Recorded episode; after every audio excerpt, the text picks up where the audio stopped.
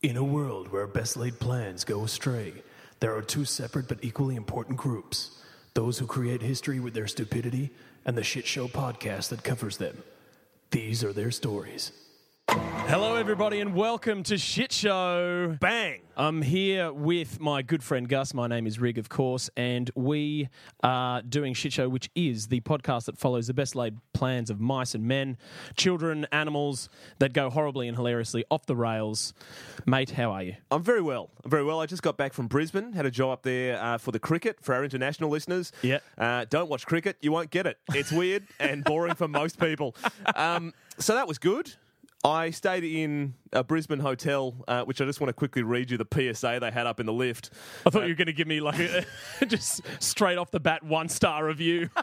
No, it was quite nice. And I say that with a grain of salt because I am the employer and thus booked it and want my employees to think that I'm a no expense spared kind of guy.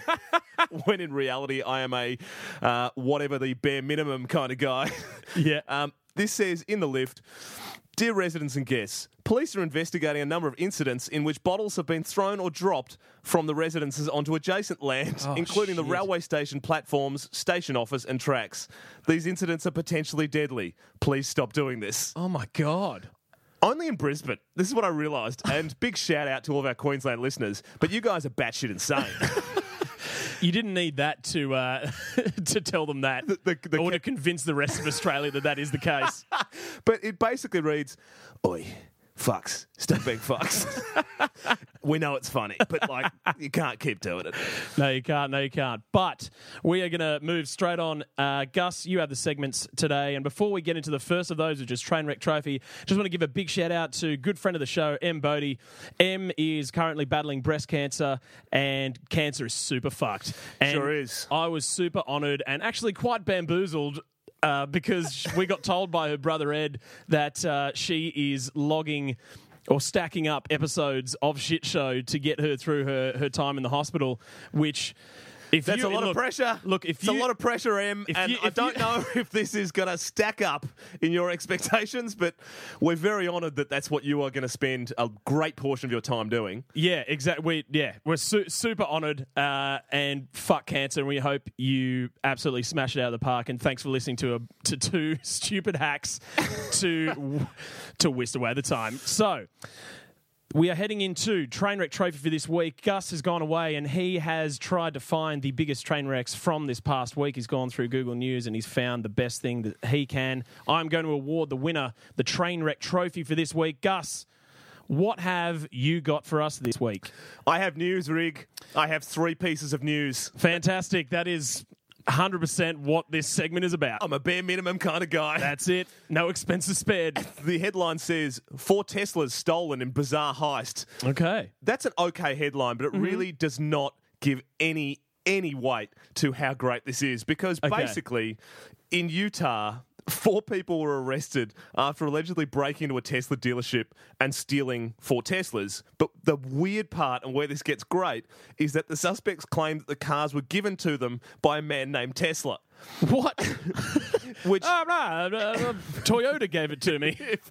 For anyone that doesn't know, Nikolai Tesla was a famous scientist who has absolutely nothing to do with the cars and is famously dead. Yeah. So unless Elon Musk has changed his name to Tesla in one of the greatest pieces of narcissism in history, I'm pretty sure they're bullshitting. And so do the cops. Yeah. So the suspects acquired a key to the building as there were no signs of a break-in at the dealership. A guy called Shane Smith was reported to have a bag of Tesla keys on him at the time of the arrest. What? As the police say, one guy claimed a family member had died and left them all this stuff, but 2 of them actually said it was given to them by a man named Tesla. And then Shane Smith is arrested. I don't know if he had a guilt complex or whatever, but he claimed his name was Tesla. No, Tesla did. No, I'm Tesla. Yeah. He didn't want to talk to the police. He wanted to speak to an attorney. They promptly sent him to a psychiatric ward along with the rest of his cronies. My God. Which is awesome. But the reason that they got arrested is even better. Like, this is already great. This is already great purely based on the fucking Spartacus moment where they've all stood up and being like, "I am Tesla. I am Tesla." So... They got arrested because one of the Teslas was pulled over by a highway patrolman. Yeah. For a random check, right? For because it was driving erratically. Yeah. The other three Teslas pulled in behind the patrol car, so he's gone over like lemmings. Like idiotic lemmings. They have presented themselves on a Thanksgiving platter to the cops. So the cop's gone over and asked for license and registration. The man who later called himself Tesla... Sorry, is this at the head of the snake, or he got literally every single license and registration? All four of these people were the arse of the human centipede. So fucking hell. This guy at the front goes, "Oh, I don't have the license and registration because I got given this car by... a man named Tesla. I'm just returning it." And then the cop's like, "Well, that's the worst excuse I've ever heard." And then looks around. There's three other fucking Teslas. So he goes and asks them. Two of them say, one of them says, "A man named Tesla gave it to me." One of them says, "A family member gave it to me." An old mate up the back, pulling up the rear, says, I am Tesla.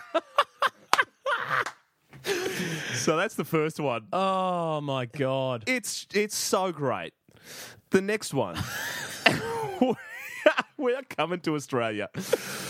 Oh, my God. We're coming to Australia. It is a headline that just says, "It looked different in 2D. Catholic headmaster opens up on how school ended up displaying unfortunately designed statue before it was covered up." Oh, no.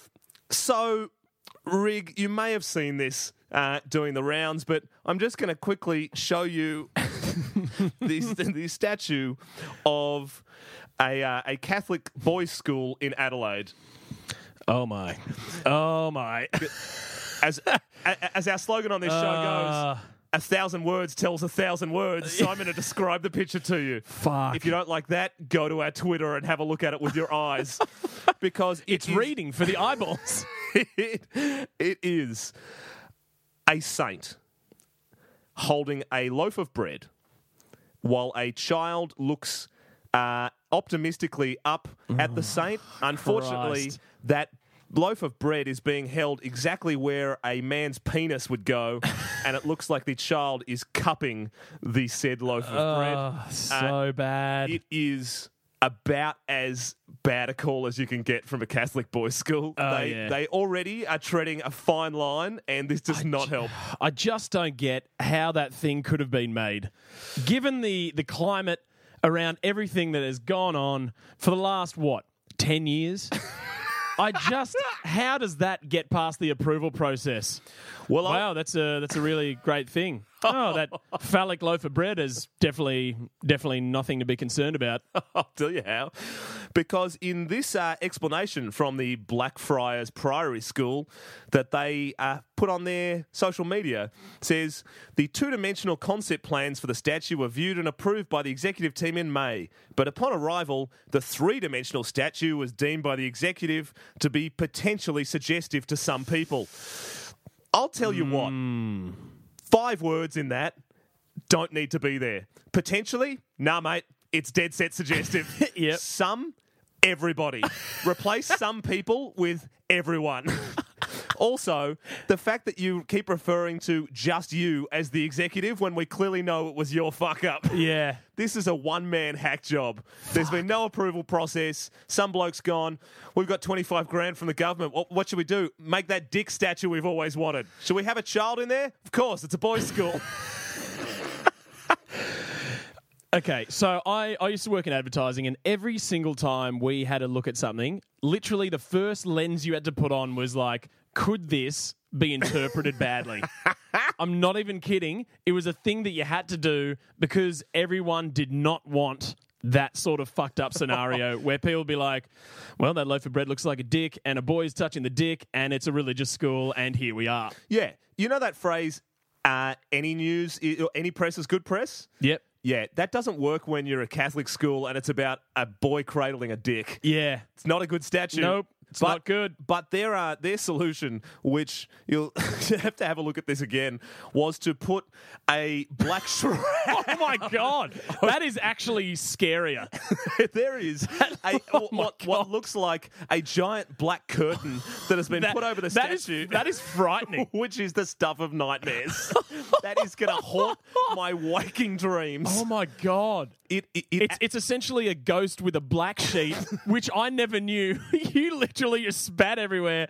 A ghost with a black sheet is infinitely more terrifying than a fucking white-sheeted ghost. Especially when you can see two pairs of feet coming out the bottom of it. Oh, that is fucked. So that is gross. That is like that is a ghost crossed with a Grim Reaper. Oh. No one wants to see that, especially out the front of a boys' school. So that's the second one. The third one. Headline is, they called 911 for help with lost car keys. They were arrested instead. So, sheriff's deputies in Placer County, California, arrested three people on Wednesday after a large pile of mail was found inside their car. The trio actually called deputies to the scene. They had called 911 to get help starting their car, which was parked next to a pried open mailbox. Inside the car was a large stash of mail that wasn't theirs. Oh, it's so good. To say the least, they were not happy to be arrested since they say they called us for help. Not happy.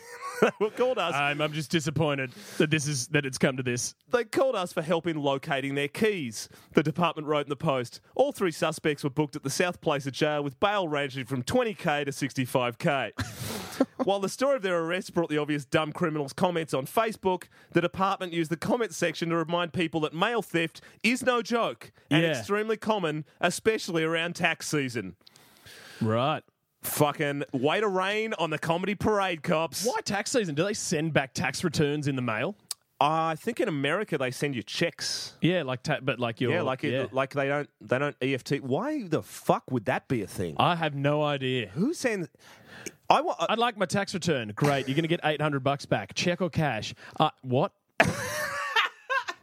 I'd like to do a straw poll. If you're listening to this, jump onto our Facebook page and just tell us if you've written a check. And also, that's the first part. That goes back to a past episode. If you have a checkbook, we want to interview you. Who the fuck are you?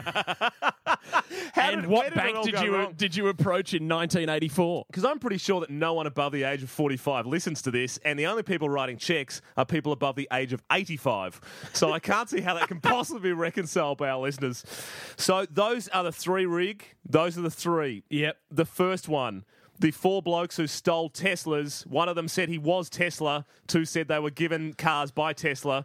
And they were stopped because they all pulled in a line to basically the equivalent of an American RBT. The second one is the amazing accidental faux pas in Adelaide, where a Catholic boys' school created a statue that looks like a small boy cupping a dick. Yep. The third one is the three criminals who got locked out of their car after breaking into a mailbox, called the cops to come and help them get into their car, thus getting arrested for mail theft. Now, mate, I have a real soft spot for the Fight Club style scenario that the Tesla guys found themselves in. So good. We are Tesla, but it is Trainwreck Trophy, and something that should not have gotten to that point. Already know what's the winner. Has to be the statue. Has to be the statue. It has to be the statue. Once again, sometimes we look at these, and I knew when I was bringing this in that straight away everyone else was fighting for second. Because when you have a bread dick that's made into a statue that then is shrouded in one of the scariest fucking cloaks of all time, which is worse for the kids. What's worse than the bread dick? It's the ghost dick. When you the frightening Grim Reaper. I was actually worried when you were about to tell me about the solution that you were like, their solution was like, cut off the dick. Let's make the bread less dick-like and more bread-like, and make a longer baguette. Dick. Yeah. That is dead set fucked. So Catholic Church or whatever the fuck, whoever was in charge of that, homegrown, mate, that is horrible. Australian horrible win. By you, winner of the Trainwreck Trophy for this week. Cue music. Trainwreck Trophy. All right, fantastic. Which means we move on to the people segment. Asterisk. Only a handful of people segment. Poos in the News, presented very, very generously by our Twitter feed at Shit Show Cast. Go there, follow us. We put a whole bunch of shit up there that we speak about in the cast. So I actually had a mate, we were at the pub yesterday, and he was like, I was looking for that that image of the woman who had shat her Dax in the Uber and had like Jackson Pollock the car, and I could not find it. I said, mate, do you follow us on Twitter? And he was like, no. So if you want to not be like my mate, then go on to Twitter and like us. We are at ShitShowCast. Yeah, pretty easy. I love that we're so light on for commercial understanding and support that now we're sponsoring our own segments. We are, because we can't give ourselves money. So we're losing money. We're losing money. So it's Poos in the News. Gus has gone away and he has found the best shit-related articles, because we are, after all, Shit Show. Mate, what have you found? So remember the Mad Pooper? Oh, yeah, I remember the Mad Pooper. Still at large. Mm-hmm. Fugitive. So, yeah, on the runs. Yeah. So I've had a look at various stories this week, and I didn't like any of them, so have instead decided that I'm going to delve into the world of long-distance running and how that affects the bowels. You made this segment. Now you can wallow in your own shit. So investigative. So here's a couple of stories that make the Mad Pooper look fucking sane. Okay. Eric, once running around a large pond, that familiar feeling hit me real hard. To get out of sightline from other runners, I hopped up onto a wooded incline but didn't make it far before needing to release the creature. I squatted down, but the hill elevated my pile to a level where my low-squatted nuts dangled into the fresh cargo. Oh. My friends noticed this before I did. Oh. So many questions, Eric. You've got to really look at this and go, what was the gateway crime before I put my own nuts in my own shit? Yeah, so the other thing that I can almost determine what his age is if he shat on his balls, because it is a well-worn stereotype that the older you get as a man, the lower your fruit hangs. Yeah, that was definitely his last run. Yeah. He's not doing great. So... yeah. This is the second one. This is from Lawrence. I was training for my half marathon in 2 weeks. Today was a final long run, 12 miles. Mapped out a route, carbo loaded the night before, did everything to replicate race conditions. It was going great. I felt good. No doubt it was going to ace my final test. Then mile 5 hit and I felt rumblings. By mile 7, I was in agony. I needed to shit badly. Problem is, while I was on a busy street, it was all residential. Oh. Not a public toilet in sight. I seriously considered knocking on a door. I was that desperate. Finally, I should have just gone to the local fence like the newsreader. Slide down. Finally, I had an option. Not a toilet, but a cemetery. Oh! It was surrounded by a stone wall, so at least it was blocked off. It would have to do. The plan was to head over to a wooded area, but you know how shits are. Once relief is near, resistance is futile.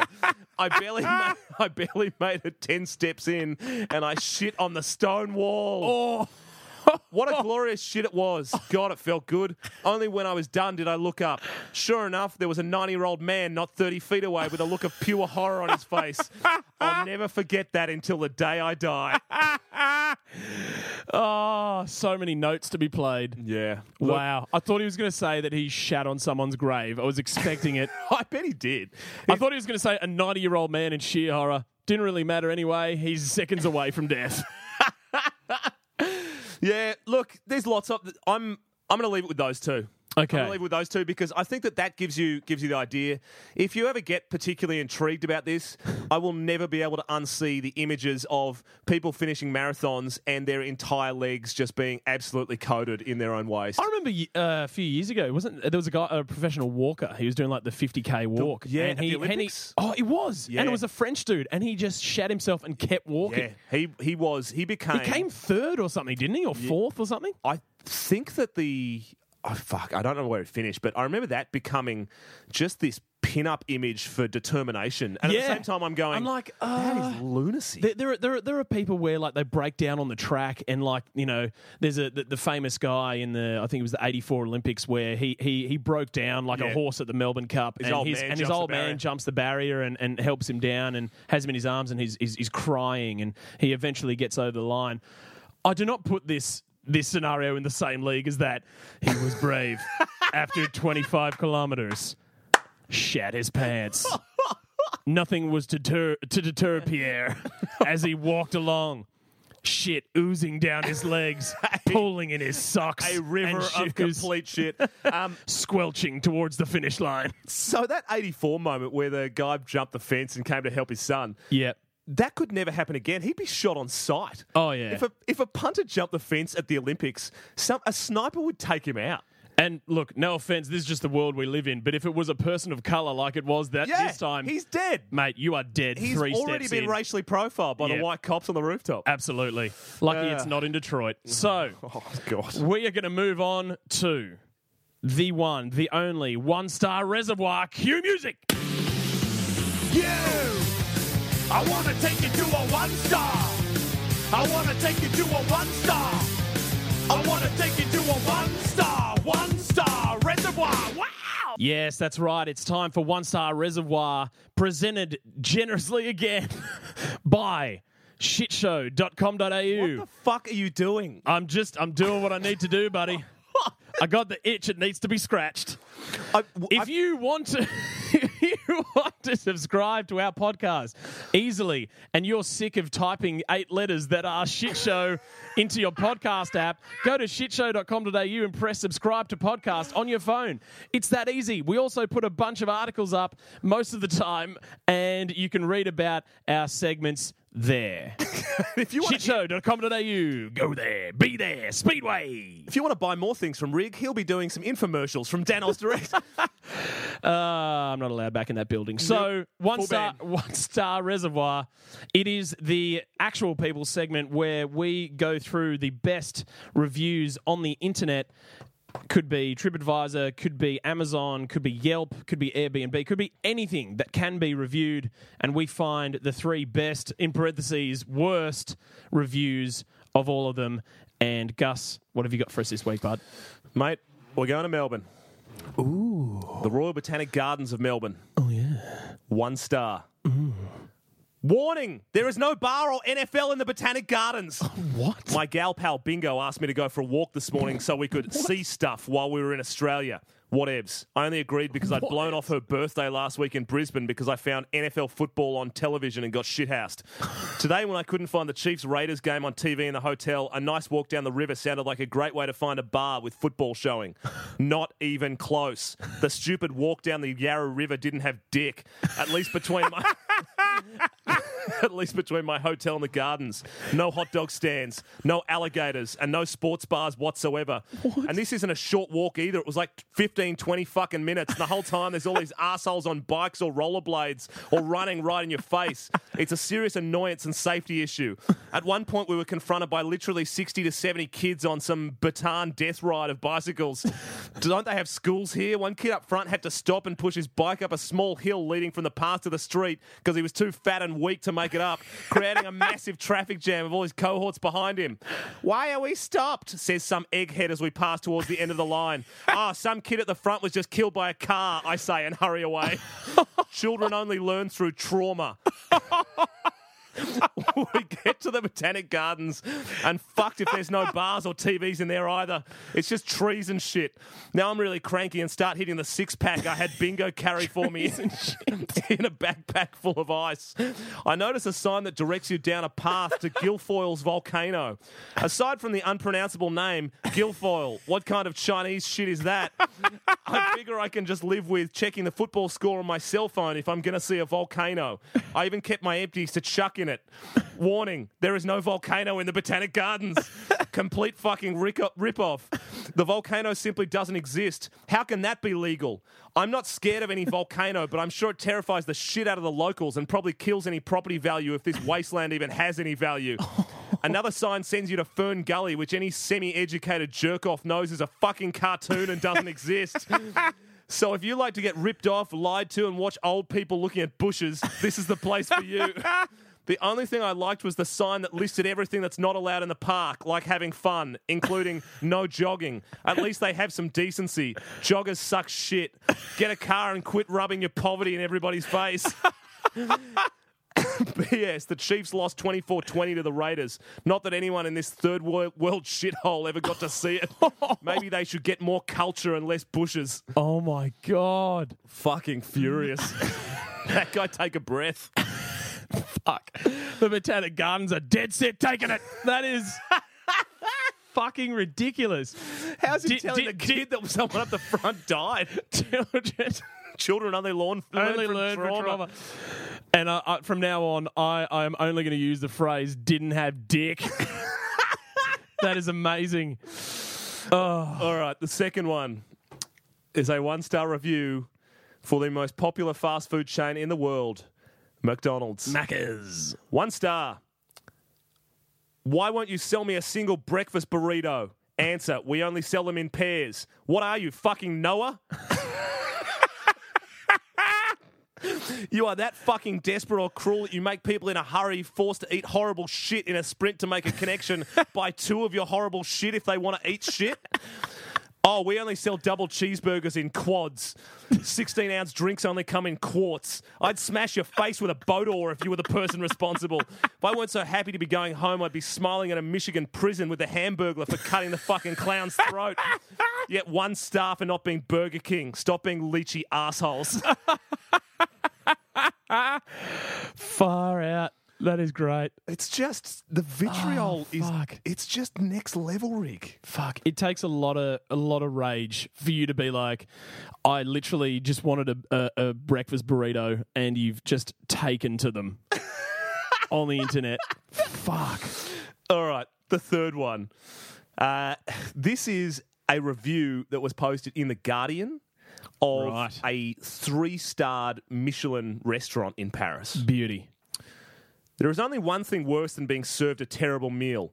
Being served a terrible meal by earnest waiters who have no fucking idea just how awful the things they are doing to you are. And so, to the flagship Michelin 3-star restaurant of the George V Hotel in Paris, or the scene of the crime, as I now like to call it.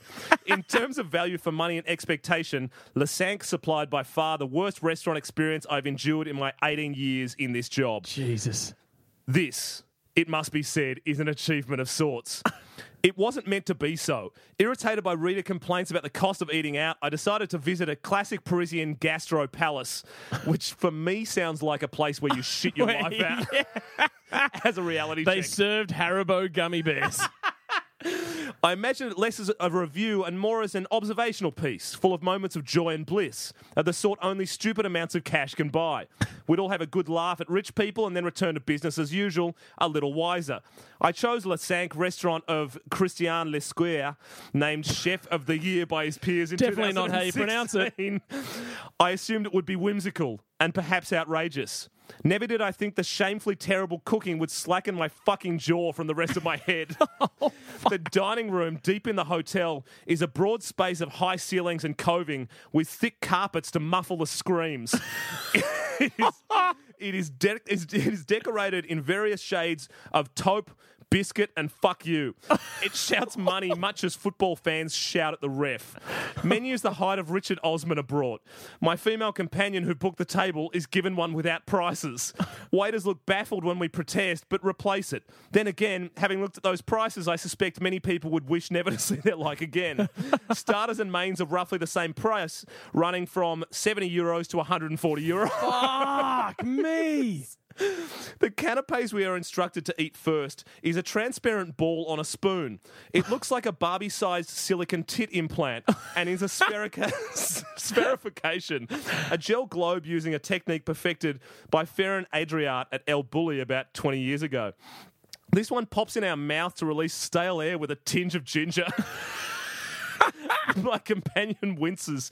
It's like eating a condom that's been left lying about in a dusty greengrocer's. Another canapé enclosing scallop mush introduces us to the kitchen's love of acidity. Not bright, light, aromatic acidity of the sort provided by, say, Yuzu. This is blunt acidity of the sort that polishes up dulled brass coins. We hit it again in an amuse-bouche, which doesn't. A halved and refilled passion fruit. The vicious passion fruit supplemented by a watercress puree that tastes only of the plant's most bitter tones. My lips purse like a cat's ass that's brushed against nettles. The The cheapest of the starters is gratinated onions in the Parisian style. We're told it has the flavour of French onion soup. It makes us yearn for a bowl of actual French onion soup and not this shit. It is mostly black like nightmares and sticky like the floor at a teenager's party. Oh. A main of pigeon is requested medium, but served so pink it just might fly again given a few fucking volts. A dessert of frozen chocolate mousse cigars wrapped in tuile is fine. Is what the fuck did you just say? Did you literally just have a fucking embolism? What the fuck just happened? I'm trying to go between pronouncing these French words to the best of my ability, and I've just pronounced the English word fine as fiend. It's not in italics, is it? It's not. If you overlook the elastic flap of milk skin draped over it like something that's fallen off a Burns victim. Oh, fuck! Cheesecake with lumps of frozen parsley powder is not fine, or fine. I asked the waitress what the green stuff is. She tells me and says brightly, "Isn't it great?" No, I say. It's the worst thing I've ever eaten. Oh. It tastes of grass clippings. She leaves. With this, we each drink one glass of champagne, one glass of white, and one of red, chosen for us by the sommelier from a wine list that includes bottles at €15,000. Oh. The booze bill is €170. Shit. The overall bill is €600. Oh. Every single thing I ate at the restaurant at Scosh for a sixth of the price was better than this. It's bizarre. Not that the older gentlemen with their nieces or hookers on the few other occupied tables seem to give a fuck. The restaurant is never more than half full. Pictures of plates are snapped. Mind you, I also take pictures, but mine are shot in the manner of a scene of crime officer working methodically. I've spent sums like this on restaurant experiences before and have not begrudged it. We each of us build our best memories in different ways, and some of mine involve expensive restaurants, but they have to be good. This one will leave me with memories. They are bleak, troubling, unforgettable. If I work hard, one day, with a lot of luck and therapy, I may be able to forget them. Oh, fuck. That is brutal. That's an actual critic. That's an actual critic. Fuck me. That's the food critic for The Guardian. Is that Jay Rayner? It is Jay Rayner. Oh, fuck. That is... pretty scathing from Jay. Jesus Christ. He has pulled no punches with that one. Those are some amazing similes. Fucking hell. Wow. What a fucking wizard. Oh, my God. How is it's like eating a condom that's been left lying about in a dusty greengrocer's. Sticky like a teenager's floor. Oh my God, that's hectic. Great. Well, that brings us to the end of the segments, which means that it is time for the dusty greengrocer condom section, the pigeon main of our particular podcast, the media portion, the Shit Show Spotlight, which Rig is going to bring to us in 4K or HD. And it's neither of which you can see. And it's also brought to you by our amazing live shows. Shit Show Live. Yep, we need to plug these. Sunday, actually, December 3rd is sold out. Is it? Yep. Right. Sunday, December 3rd has been sold out. Sunday, December 10th is the last session remaining. If you'd like to come, we have been putting up links to buy those tickets. They're $15 each on each of those Sunday nights. Well, only the one Sunday night now. So make sure that you go up. We'll be posting those links up on our Twitter and our Facebook as well. So make sure you get into that. Join us at Oxford Arts Factory. Beers, laughs. It's going to be the best. Yep. So, Rig, what do you got for us, mate? Mate, today, our spotlight is cast on a man by the name of John Mytton, a.k.a. Mad Jack Mytton, a.k.a. Mango King of the Pickles. What the actual... Okay, great. Who inherited a ridiculous amount of money, but somehow died penniless and in debt at the age of 38. Oh, that is way too young. You know that someone has burnt the candle aggressively at both ends when they die under 40. Let's see how it was burnt. Okay, go for it. John Mytton was born in September 1796 to a prominent family of squires. Good. He was 2 years old when his father died, leaving young John to inherit the estate at Halston Hall in Shropshire, England. It was a £5 million estate, and he enjoyed an income of what is now £1 million a year. Meaning, what the fuck? It was £5 million in the 18th century? No. It's £5 million now. Right. Because it was about £60,000 to £70,000. That's still way more money than anyone else had. Meaning he was absolutely set for life and could pretty much do anything he wanted. Yep. As a young boy, he's sent to the prestigious Westminster School. After a year, he was expelled from the prestigious Westminster School for fighting his schoolmaster. He was then sent to Harrow School, where he lasted 3 terms before being expelled, requiring him to finish his schooling with a succession of private tutors. I say succession because he went through a lot of them. Probably because he was doing shit like putting a horse in his tutor's room for no reason. In the next phase of his life, he goes to university at Cambridge, which, according to most of the research, was apparently by some sort of miracle because Mad Jack never applied himself academically. Sure. He's got money. It's the money. It's the money. Are we just going to do this little dance and act like money doesn't exist to get people ahead in life? Money can be exchanged for goods and services. Services like getting into one of the best universities in the fucking world or sucking your Uber driver's dick. It's the money. It's the money.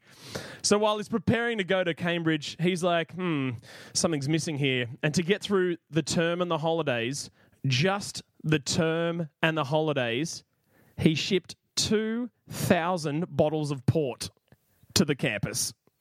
How old is he? By now, he is about 17. What the fuck? 2,000 bottles of port? That is 5.5 bottles of port a day. And that is based on a calendar year, not even a school year, which is shorter than a calendar year. This port was just for himself. Fuck. There are grandfathers who will listen to this never and go, what the fuck? Because that's at least 4.5 bottles of port too many for a week. It's he's doing that a day? I know port that has stayed on people's shelves for like 20 years. Yeah, it's an ornament. This guy was drinking port fresh. Port is basically a warning. Yeah. It sits there as a thing going, look, you better make sure you're stocked with actual booze, otherwise you'll have to drink me and then you'll die. Yeah, exactly right. No one drinks port. It's just something that fancy people have on their shelves being like, oh, the port. People look genuinely surprised when they're just like, would you like a drink? I might have a port. Oh. You get the fuck out. So... In what would become a pattern in his life, Mad Jack became bored with university and just left without a degree and went on the Grand Tour. The Grand Tour, if people don't know, was a thing that young aristocratic men did, and it is basically going through Europe with a chaperone and taking it all in. It was Contiki for rich kids. Yeah. It was Contiki for rich kids. That's fine. Yeah. So he's now 18. Oh. That's right. University... 2,000 bottles of port later, he's 18 years old. It was a different time. It was a better time. Right before he went on the Grand Tour, he had joined the local yeomanry, the 7th Hussars, purely because... None of those are real words. Purely because he liked the uniform and for no other reason. What the fuck is that? And when he returned... From his Grand Tour, he went into the regular British Army. He had just missed the Napoleonic Wars, so when he was finally dispatched to active service, he basically gambled and drank his way through occupied France until he grew weary and quit the army. He is exactly what you... nothing's changed in 200 years, Rig. This is still exactly what cashed-up rich kids do. Fuck, what a life. So Mad Jack, or Mango, King of the Pickles... Yeah. Came from a family of squires, as I mentioned earlier. Yeah. Given that you use this word often, Gus... Yes. You would not be surprised that a squire is a man of high social standing who owns land, unless you keep referring to me pejoratively as a knight's apprentice. You are both in my eyes. Thank you. So Mad Jack decides to start squiring in preparation for properly inheriting and running his estate at the age of 21. Yeah. While he's doing that, though, he reckons he'll run for parliament because why the fuck not? Because politics. Yep. In 1819, he campaigns to become the MP for Shrewsbury as a Tory. Well, campaign's a strong word. Mainly because he didn't campaign at fucking all.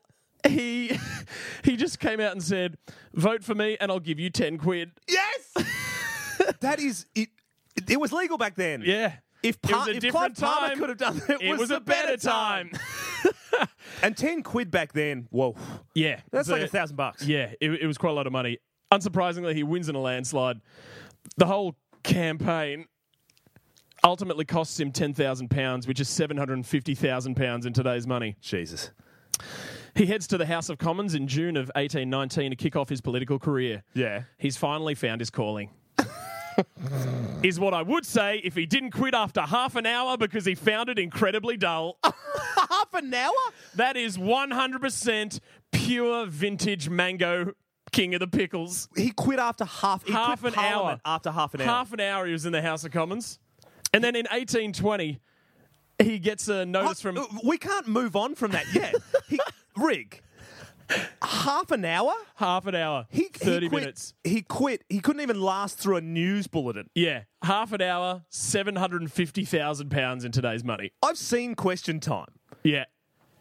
In the first half an hour, everyone's just fucking looking at their seats. Nothing's happened yet. I have no idea how you would be comfortable after doing all that to walk in and be like, you know what? Not for me. Not for me.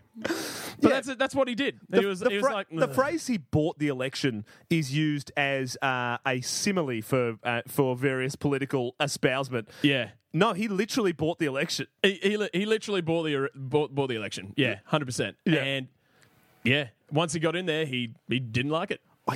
30 minutes. No, hey, look, it's what they tell you to do when you're in your 20s. Find out what you don't like. And so he did. So, he's out of parliament. He's out of parliament, but in 1820 they come knocking. They're like, "Well, you're up for re-election," and he's like, "Nah."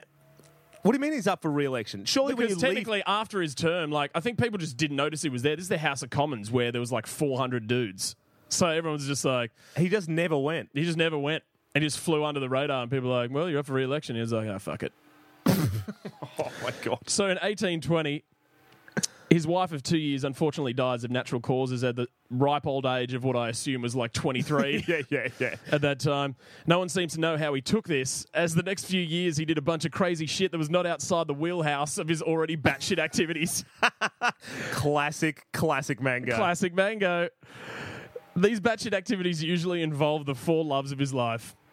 Animals, gambling, hunting, and fucking with people. Good. They're great pillars. So four good. Great pillars. Pillars for a good life.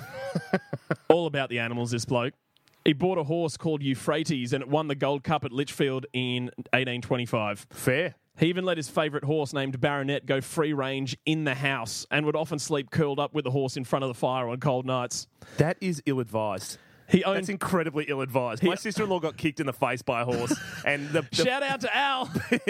Yep. Can't see it, but she did get kicked right in the head. Almost died. Gets me every time.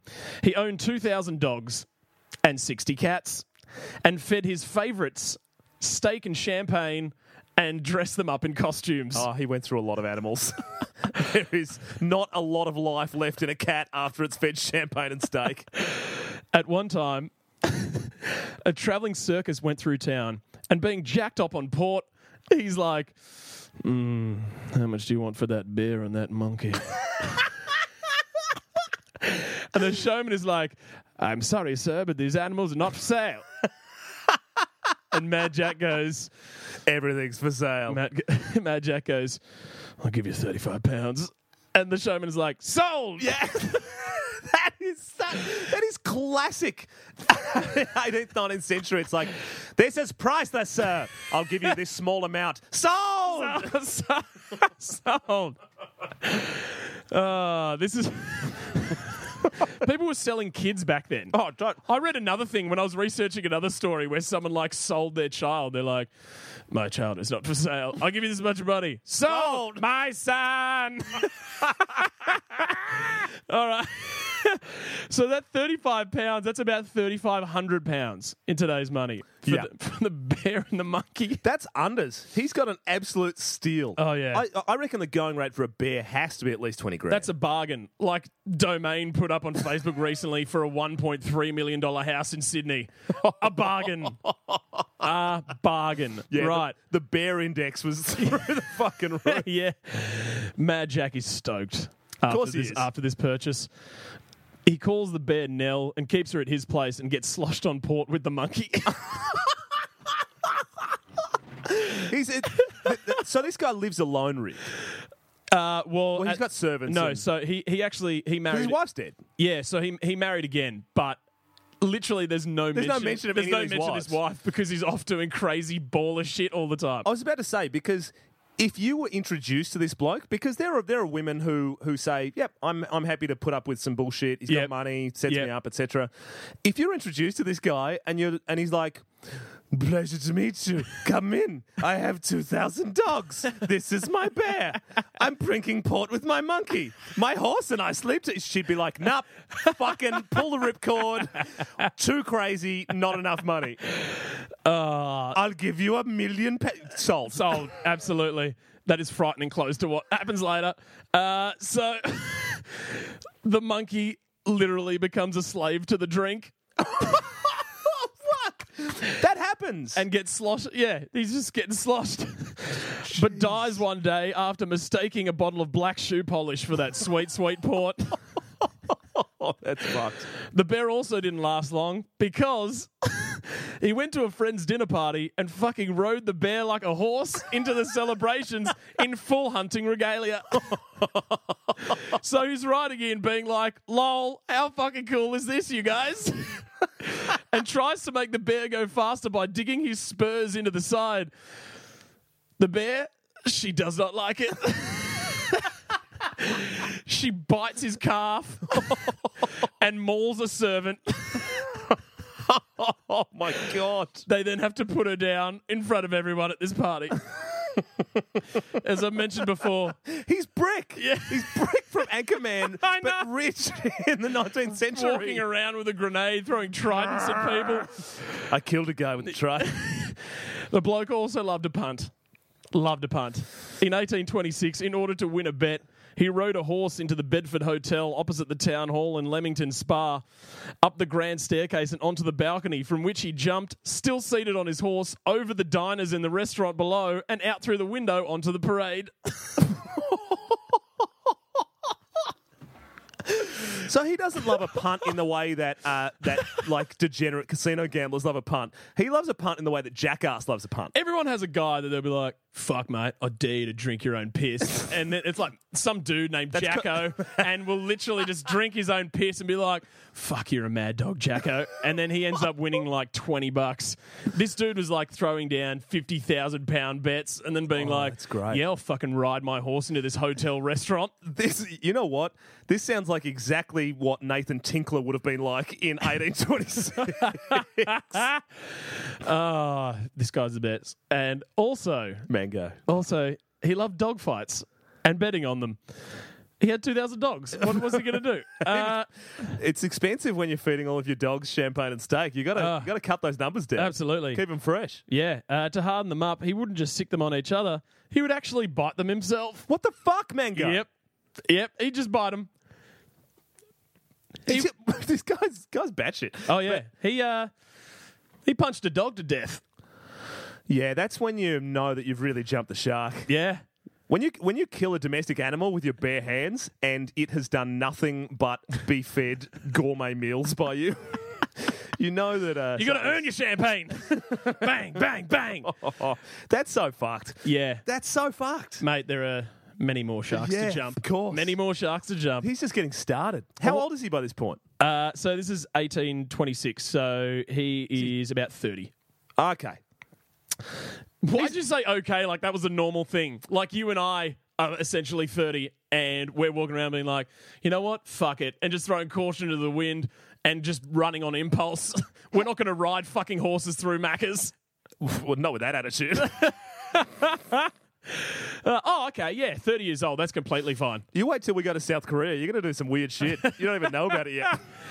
I'm not eating that live squid. You are eating? No, I'm not doing that.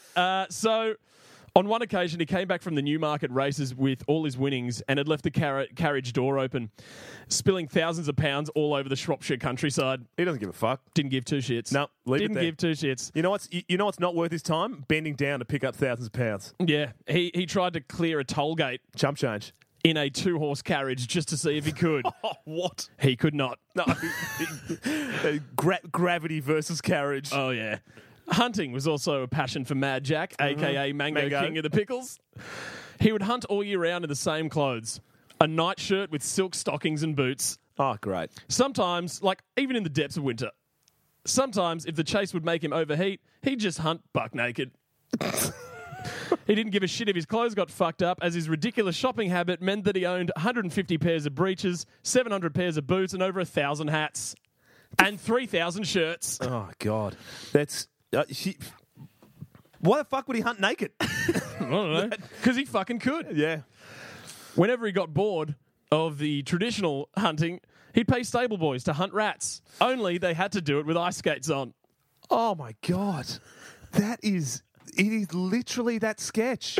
It's like, if you had more money than God, how would you spend it? Oh, yeah. I'd buy all the NBA teams and make them wear dresses. I'm going to buy the water and charge people for it. Like that fucking weirdo from Nestle. Right. So, one of his other joys in life was fucking with people. Yeah. The bear at the dinner party was a classic, but how about these gems? One night, he has a local parson and doctor over for dinner. Once it's all over, the two gents are riding back to town when Mad Jack, suddenly dressed as a highwayman/outlaw, yells, "Stand and deliver, your money or your life," and shoots his pistol at them and chases them all the way back to town, then gets there and is like, "It's just me, guys. Thanks for coming to dinner." This is like Catch Me If You Can, but he's not actually doing this to make any money. He's doing it to lose money and because he is fucking bored. It's so weird. Another time he's riding around his horse-drawn carriage and asks his fellow passenger, "Hey, you ever had your carriage overturned?" And the guy's like, "No, thank God." And Mad Jack responds, "Strap your dicks. What a damn slow fella you must have been all your life." Takes the reins and makes the horse bolt like Farlap, and the carriage does in fact overturn. And he breaks several ribs. One day he's hunting and a local Shropshire miner disturbs him. He gets in a bare-knuckle fight with a guy and goes 20 rounds before the miner gives up. Mad Jack gives him 10 shillings and tells him to go to the pub. He's earned it. Mad Jack employed that man as a dog. The years would have been flying by if you were having that much fun, but it was taking its toll on his fortune. In the late 1820s, his financial advisor told him that he was flirting with bankruptcy, but told him, "Look, you won't have to sell your estate as long as you only spend £6,000 a year for 6 years." Gus, that is £604,000 a year in today's money. No rig. That's not what that is. That is a fucking pittance. That is absolute slave money. What was Mad Jack's response to this? Quote, "I wouldn't give a damn to live on £6,000 a year. Thug life." He is fucking off it. He doesn't give a shit about anything or anyone. In 1830, as you alluded to before, and I found this so hilarious, his wife of now 10 years, according to all available literature, quote, ran away. Fucking oath she did. Just fucking packed it in and it was like, "That's it, I'm out of here." Like a normal person. Like a teenager who's trying to teach a lesson to their parents. She's packed her bags one day and just fucking walked away. Yeah. Yeah, she lived in the treehouse for 2.5 years. He didn't notice. Yeah. He didn't notice. He didn't notice. He was out fucking attempting to fucking shoot his friends while dressed as a fucking outlaw. He was putting galahs on ice skates and making them fight dogs. Oh, so weird. In 1831, the writing is on the wall, and his extravagant eating, drinking, shopping, and gambling habits have taken him from massive fortune to severe debt. He decides to flee to France to escape his debtors. He doesn't want to do it alone, though, so he meets some good-looking 20-year-old bird named Susan, simply Susan, on Westminster Bridge, and offers her £500 a year. That's $47,500 today for those playing at home. That's to be his companion. That's a median wage. Oh, yep. They live in Calais for a while, and his hijinks don't stop. The most famous of them came when he had consumed brandy to the point that he got the hiccups. Believing, like most still do, that all he needed to do was to get a good fright to scare it out of him, he did what we all would have done. Taken a candle and set his shirt on fire. If I had a nickel. He instantly goes up in flames. A servant and a guest bat out the flames, and afterwards Mytton proclaims, "The hiccup is gone, by God." Then fuck? Then reeled naked. He's all the Darwin Awards. Then reeled naked back to bed and quoted Sophocles in perfect Greek.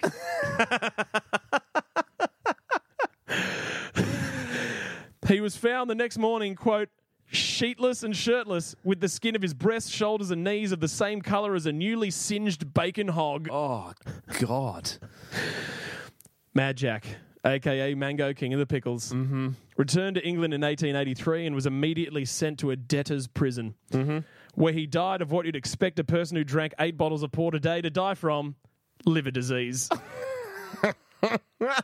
He was 38 years old and had spent almost £20 million in today's money. Remember, this was a time when goods and services were literally 10,000% cheaper. Yes, correct. And also, there was really no big ticket items. No. The only thing you could buy that would eat money fast was property. Everything, there's no electronics. And bears. There's, no, the bear index is great. He's getting them for free. He's buying bears in 6-packs, Rick. One bear? I'll take 7. $87 a barrel of beer. He's just trading drunk. What the fuck? Such was the innate goodness and weirdness of our mate Mad Jack that 14,000 people attended his funeral parade, and they were from all classes, the rich, the poor, and the high-ranking officials from the army. Many streets and roads are named after him in Shropshire, as is, quite fittingly, a racehorse track and a pub.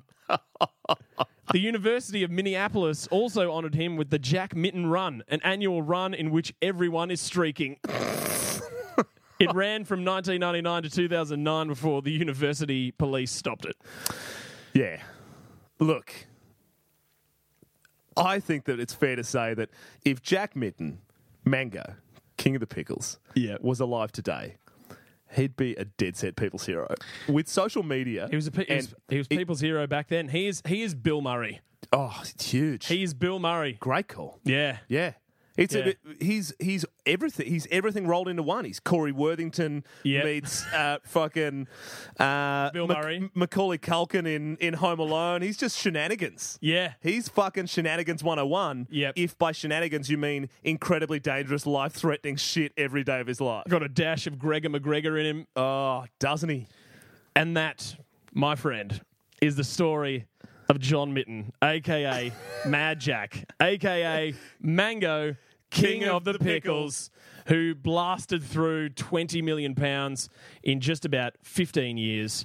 And, mate, the best thing, or one of the best things about all this, because, I mean, it's all gold. It's all great. Is the reason why we know so much about this is he employed a biographer. Oh, what the fuck? Who followed him around under the pen name Nimrod that Mad Jack made him have. And documented everything. Not only that, there are paintings of these events that have occurred. Bullshit. Setting his nightshirt on fire, riding a bear into the celebration with people freaking the fuck out, biting a dog. There are actual paintings from the 19th century depicting these moments. They are amazing. There's him hunting naked in his nightshirt. Well, hunting naked and in his nightshirt. Amazing. Getting a full-time biographer and your life depicted in paintings. It's the 19th century version of an Instagram story. 100%. It 100%. Oh, what did Mango get up to on Saturday? Fuck. That is an aggressive bear. Yeah. He rode that bear in? Fuck. Yeah, okay. He was just like, mate, that was sick. I've got to get a painting of this. Could you imagine walking in with his horse by the fire and there's a big fucking painting of him riding a bear? And they were like, all this shit. Oh, that's very, very creative, John. Yes, it is very creative. I actually did that. And by creative, you mean last week. It's a real-life depiction of my life. It's a real-life depiction, yeah. Mental. Fuck, mate, that is awesome. Yep, he's the man. That is an absolute cracker. When you're talking about him getting rid of his hiccups... All I could think of was was up on the Central Coast with a couple of mates. German mate of mine, Holger. Bigger shout out to Das Holg. Yeah. Lives in Dresden with another one of our mates. And he wanted to get rid of his hiccups. He was absolutely belted. He's a medical doctor and one of the smartest men that I've ever met. However, decided this time that he would do a handstand, and we held his legs. But then for no apparent reason, he just took his hands away. So face planted straight onto the floor, and he's huge. He's like 6'3". Yeah. And he steps up, and it's like that Family Guy moment where you look at the left side of his face, and you're like, fuck, that could have been really bad. And he turns front on, and his entire right side of his face is dead set fucked. Oh, so he's like, just like collapsed, like Two-Face. Totally. And so his girlfriend comes in, sees that his face is cut open, and just starts screaming, his perfect face! His perfect face! To which he responds, yeah, I will stitch my own eye closed. So he goes to suture his own face. Oh, my God. Belted. Fortunately, Sylv does it for him and nails it. Can't see the scar to this day. So if you want a secondary option to setting your bed shirt on fire, then do a handstand. And also, his hiccups went. Yeah, right. Because he face planted straight into concrete. I'm sure adrenaline will do that to a person. It sure will. Almost lost his eye. Well, I think that's all we've got time for because, I mean, we don't need to do the show recap because you've been sponsoring every fucking segment this episode. Absolutely. With all of our socials and relevant modes of getting in touch. Which means the next time that we do the cast, it'll be Shit Show Live, the sold-out show, December 3rd. $15. You can't. Sold out. No, I wasn't getting to that. $15 is what you will pay if you decide to go to Sunday, December 10th. Right. I thought you were taunting the people about December 3rd. If you didn't get in on the 3rd, fuck you. It was only $15. What's wrong with you? You broke pieces of shit. It's done. It's done. It's dusted. And so is this cast. Thank you so much, guys. We'll see you next time.